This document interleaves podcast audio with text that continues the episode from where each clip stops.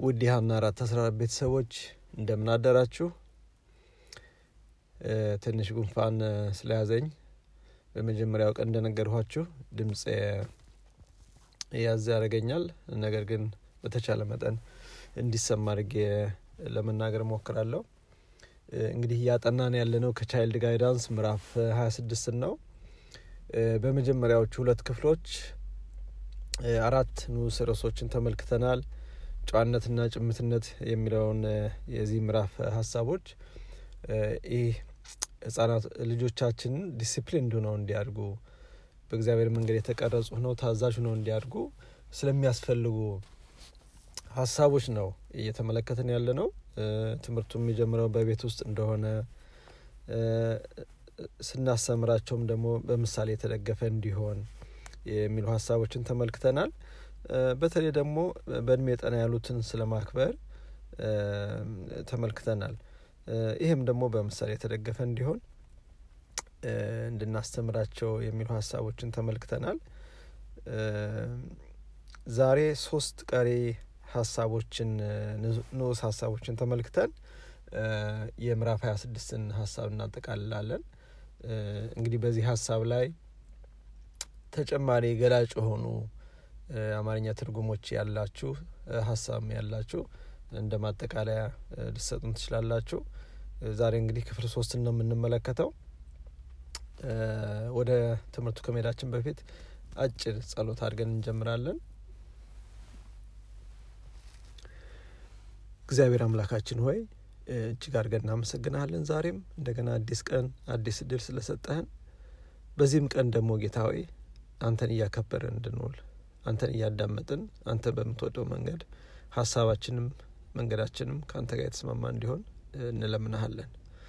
እግዚአብሔር አምላክ ይህ የምናጠናው ለልጆቻችን አስፈላጊ የሆነውን መርሆ ዲሲፕሊን ስናስተምር እኛ መጀመሪያ ጌታ ሆይ አንተ በምትወደው መንገድ ሀሳባችን ባህሪያችን የተቀረጸ እንዲሆን እግዚአብሔር አምላክ ሆይ በየጊዜው እንድታሻሽለን እንድትለውጠን ወደ አንተ እንድታቀርበን ይህን ስናደግ ደግሞ ጌታ ሆይ ልጆቻችን ወደ አንተ ይዘን መቅረብ እንችላለንና አስቀድመኛን ቅረጸን ቀይረን ዛሬ በምናጥናት ሀሳብ ደግሞ ጌታ ሆይ የተለየ መገለጥ እንዲኖርልን በልጆቻችን በምናየው ነገር ላይ ልናሻሽለው ልንቀይረው የምንችለው ነገር ወደ አእምሯችን እንድታስቀምጥ እንጸለያለን። በቀን ውሏችን ጋር ሁን። እግዚአብሔር አምላክ ሆይ ይሄን የገና በዓል ስናከብር እኛ ከቀኑ ጋር ጌታ ሆይ ከበዓሉ ከምንበላው ከምንጠጣው ጋር ሳይሆን ጌታ ሆይ በዚህ ውስጥ ያለውን ያንተን ሀሳብ ሰማያዊ የሆነውን ነገር እንድናስተውል እንድንመለከት እግዚአብሔር አምላክ ሆይ ለልጆቻችን ስጦታ ስንገዛላቸው ሌላውንም ነገር ስናደርግ እግረ መንገዳችን ዋናውን ነገር የሚጠቅማቸውን ነገር በአእምሯቸው ማስቀመጥ እንድንችል ለሁላችንም ማስተዋልና ጥበብ ስጠን። ሰላም አውለን። በኢየሱስ ስም አሜን። እንግዲህ እንደገለጹ ዛሬ የመጨረሻውን ክፍል ነው የምንመለከተው። ሶስት ሀሳቦች አሉት። የመጀመሪያው ሀሳብ እንግዲህ በቁጥር አምስት ማለት ነው። አራት ሀሳቦችን እስካሁን ስለተመለከትን ትህትናና በመጠን መኖር የሚል ሀሳብ ነው።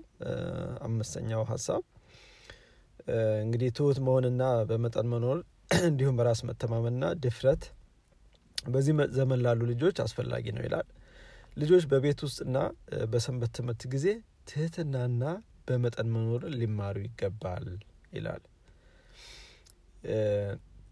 ይህን ትምህርት ደግሞ ስናስተምራቸው በማስጠንቀቂያ መልክ ልጆችን ማስተማርና መምከር አስፈላጊ ነው። የበለጠ ወደ ልባቸው እንዲሰርጽ አድርገን ልናስተምራቸው ይገባል ነው እና ይሄ ትምህርት በሚሰጥበት ጊዜ አላስፈላጊ የሆነ ንትርክ ውስጥ እንዳይገቡ ይሄንም ማስወገድ አስፈላጊ ነው። ብዙ ከመናገር ይልቅ የማዳመጥ ልምድ እንዲኖራቸው አድርጎ ማስተማር ማለት ለማዳመጥ ጆሯቸው በጣም የጓጓ የቸኮለ ለመናገር ግን በማስተዋል ቀስ ብለው የሚናገሩ የማይቸኩሉ እንዲሆኑ ይህን ስናስተምር ግን ይላል ለመናገር የማንቸኩለው ለሌሎቹ ነገር ነው እንጂ በአንድ ነገር ጉዳይ ግን መቸኮል ያለብን ነገር አለ ይላል። ይህ ምንድን ነው? ለክርስቶስ መመስከር ያለብን ቦታ ላይ ወቅት ላይ ክርስቶስን መወከል ያለብን ቦታ ላይ መቅደም አለብን ይላል። እንደ exception ያስቀምጠዋል ይሄኛውን እና ይሄ ባህሪያቸውን ስንቀል ስናስተምር ይህን ነገር እንዳይረሱ ለክርስቶስ ምስክር መሆን፣ ወንጌል መስበክ፣ መናገር፣ እውነትን መመስከር በሚያስፈልግ ጊዜ ግን መቅደም አለባቸው ይላል። ስለዚህ ይህንም እያስተዋልም ማለት ነው። እንግዲህ የትህትና መንፈስ ማሳየትና ማንጸባረቅ ተምረው ማደግ ለዚህ ይጠቅማል ማለት ነው። በስድስተኛ ቁጥር ላይ የተቀመጠው ንዑስ ሀሳብ በጎነትን ጠብቀው እንዲዘልቁ አድርጎ ማስተማር፣ ውድና ድንቅ የሆነውን በመጠን የመኖርን ጥበብ መጠበቅ ያስፈልጋል። በጎነትን፣ ትህትናንና ጭምትነትን ብልህነት በተሞላ መንገድ በተግባር እንዲያሳዩ አደፋፍሯቸው ይላል። ወላጆች ልጆቻቸውን ለዚህ ዓላማ ለማሰልጠን ቆርጠው ካልተነሱ በስተቀር ውጤት መጠበቅ የዋህነት ነው። አንዳንድ ጊዜ እነዚህ አይነቱ በጣም ሜጀር እንትን ውስጥ ሰጥተን የማናስተምራቸው ናቸው።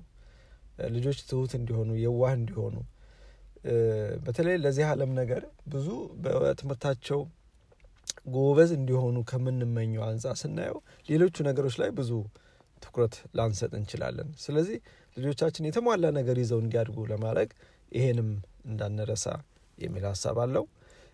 የመጨረሻውና ሰባተኛው ሀሳብ ንዑስ ሀሳብ እውነተኛ ጸጋዎች ይላል። የልጆች መልካም ባህሪ የሚለካው ትህትናና ታዛዥነት ሲያካትት ነው ይላል። እንዲሁም የወላጅን ትዕዛዝ በፈቃደኝነት ተቀብለው ወላጅ በሚያሳያቸው መንገድ መጓዝና ለተግባር ዝግጁ መሆንን ይጠይቃል። ልጆች በልጅነታቸው የወላጆችን ምክርና ተግሳጽ በፈቃደኝነት ሰምተው ያደጉ እንደሆነ በመጨረሻም በሕይወታቸው መልካም የሕይወት አዝመራን ያጭዳሉ። እና rewarding ይሆናል በመጨረሻ ዘመን ይላል። እና ልጆች እንግዲህ መጽሐፍ ቅዱስም እንደሚለው አባትና እናትን አክብር እድሜህ ይረዝም ዘንድ ይላል። እና ይሄ መታዛዥነትን ትሁት መሆንን ይህን ደግሞ በልባቸው ፈቃደኝነቱ ኑሮት እያደረጉት እያጉረመረሙ እያለቀሱ ሳይሆን ደስ ብሏቸው ልባቸው ፈቃደኛ ሆኖ ይህን ልምድ አድርገውት ቢያድጉ መታዘዝን፣ ትሁት መሆንን፣ ማክበርን ለምዶ ቢያድጉ በሕይወታቸው ትልቅ በረከት ይጠብቃቸዋል ይላል። እና የትልቅ ጸጋ ነው፣ የጸጋ ውጤት ነው ይላል። እና እውነተኛ ጸጋዎች ነው የሚለው። እና ልጆቻችን እንግዲህ ይህን በፈቃደኝነት መታዘዝን፣ ትህትናን ተላብሰው እንዲያድጉ እንግዲህ የምዕራፍ 26 ርዕሱ እንደሚለው ጨዋነትና ጭምትነት ይላል። ይህን ይዘው እንዲያድጉ እንግዲህ በልጆቻችን ላይ ለመቅረጽ እንድንችል እግዚአብሔር ሁላችንም ይርዳል። እንግዲህ በመግቢያ ላይ እንደገለጹት ይሄ የገና በዓል ሰሞን ነው። አሁን ካጠና ነው ርዕስ ጋርም ተያይዞ በገና በዓልም ዙሪያ ወንድም ፓስተር እሁድ ዕለት ነው አርብ እንደ በጥያቄ መልክና ታሪካዊ አመጣጡንም በመግለጽ የሰጠን አስተያየት አለ። ከዚህም ጋር ተያይዞ ለልጆቻችን ማስተማር ያለብን ነገር ሀሳብ ያላችሁ ካላችሁ በዚህ ላይ መጨመር ትችላላችሁ። እንግዲህ ለሁላችሁም መልካም ቀን፣ መልካም በዓል ይሁንላችሁ። ደህና